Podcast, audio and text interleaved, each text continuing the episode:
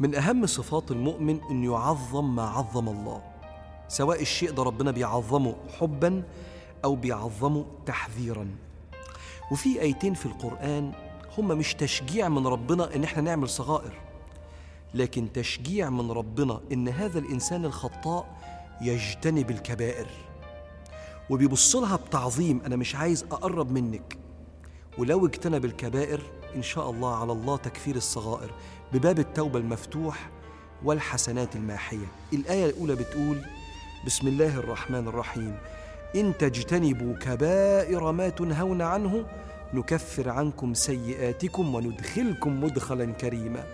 والآية الثانية بتقول في صفات الصالحين الذين يجتنبون كبائر الإثم والفواحش إلا اللمم يعني إلا الصغائر. يعني ساعات بيقعوا في الصغائر. إن ربك واسع المغفرة هو أعلم بكم. فالطبيعي إن العبد المؤمن يترعب من الكبائر. إيه الكبائر أصلا؟ الكبائر هي كل ذنب ربنا توعد فاعله بالعذاب. أو كل ذنب سيدنا رسول الله نص عليه إنه من الكبائر. الصفة الثانية إن هذا الذنب استثني مغفرته من الصلوات الخمسة الماحية. صلى الله عليه وسلم بيقول الصلاة إلى الصلاة مكفرات إذا اجتنبت الكبائر. فحصل استثناء لبعض الذنوب من الصلوات الماحية للصغائر. وسميت هذه الذنوب كبائر. الصفة الثالثة إن الإصرار عليها بيتقل قوي ميزان السيئات ويقطع القلب عن الشعور بأنوار الله. عشان كده هي عظيمة لأنها تقطعك عن الله. لكني لاحظت شيء وأنا بدور على الكبائر في أحاديث رسول الله وفي الآيات. هقول لك حديثين تاخد بالك. قال صلى الله عليه وسلم اجتنبوا السبع الموبقات. قلنا يا رسول الله وما هن؟ قال الشرك بالله. عد معايا كده. والسحر أذية وقتل النفس التي حرم الله إلا بالحق أذية وأكل الربا أذية وأكل مال اليتيم أذية والتولي يوم الزحف أذية للمجتمع كله. يعني يكون في الجيش بيحارب حرب شرعية والواحد يتولى وما يحاربش في سبيل الله أو الوطن. وقذف المحصنات المؤمنات الغافلات. أذية الكلام على سمعة الستات الطاهرات.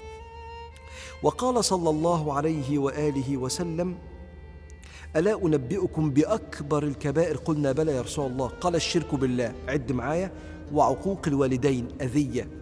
وكان متكئا فجلس. قال ألا وقول الزور أذية. وشهادة الزور ألا وقول الزور. حتى قلنا يا ليته سكت. خدت بالك؟ خدت بالك إن الكبائر كلها أذية للخلق. ويجي الإمام الذهبي في كتاب الكبائر ويقيس على الكام كبيرة اللي سيدنا رسول الله قالهم في الحديثين دول سبعين كبيرة أخرى. كلهم أذية زي الغيبة والنميمة والسخرية المؤذية والسرقة. أضف لذلك لو أنا بقى عايز أتكلم عن الكبائر بعض الكبائر اللي ما فيهاش أذية لحد هي في حق الله وحق النفس زي شرب الخمر وما يساويها من المخدرات وترك الصلاة عمدا والزنا. دي أشهر كبائر العصر في حق النفس مع الله. والإشكالية أن الكبائر بتضاعف سيئاتها بالاستهانة بها وعدم الاهتمام بالتوبة منها. خسارة يا جماعة. خسارة يا مؤمنين يلي ربكم اسمه الرحيم بعد هذا العرض الرباني إن تجتنبوا كبائر ما تنهون عنه نكفر عنكم سيئاتكم وندخلكم مدخلا كريما الجنة أيوة يعني مثلا بعد الكلام ده ييأس الواحد لو كان من أصحاب الكبائر إن خلاص علاقته بربنا انتهت قال لك لأ. لو كنت عملت كبيرة في حياتك لو كانت من حقوق العباد رجع حقوق العباد على قد ما تقدر. ثم تب إلى الله لأن حتى لما تعمل كبيرة في حق العباد أصلا ده حق الله لأنه نهاك عنها. والتوبة ندم وإقلاع وعزم. أنا آسف يا رب أنا غلطان ندمان. أنا بطلت أوعدك مش هرجع تاني. على فكرة احفظ ده الذنب ده اتمسح. ولو رجعت تاني بتبدأ من الأول مع ربنا لأنك عزمت وقتها بإذن الله مش هرجع. لو ضعفت مش هيجيب لك اللي فات القديم والجديد زي ما إحنا بنعمل مع بعض. انت بتبدأ من الأول. فاطمئن. ولا عجيب. مفيش حد بيعمل كده غير ربنا. أن أصحاب الكبائر لو تابوا تبدل سيئاتهم حسنات. والله ما في حد بيعمل كده غير ربنا. إن الإنسان يستمتع طول عمره ويغضب الإله بالنعم طول عمره ويرجع لربنا وربنا يبدل سيئاته حسنات.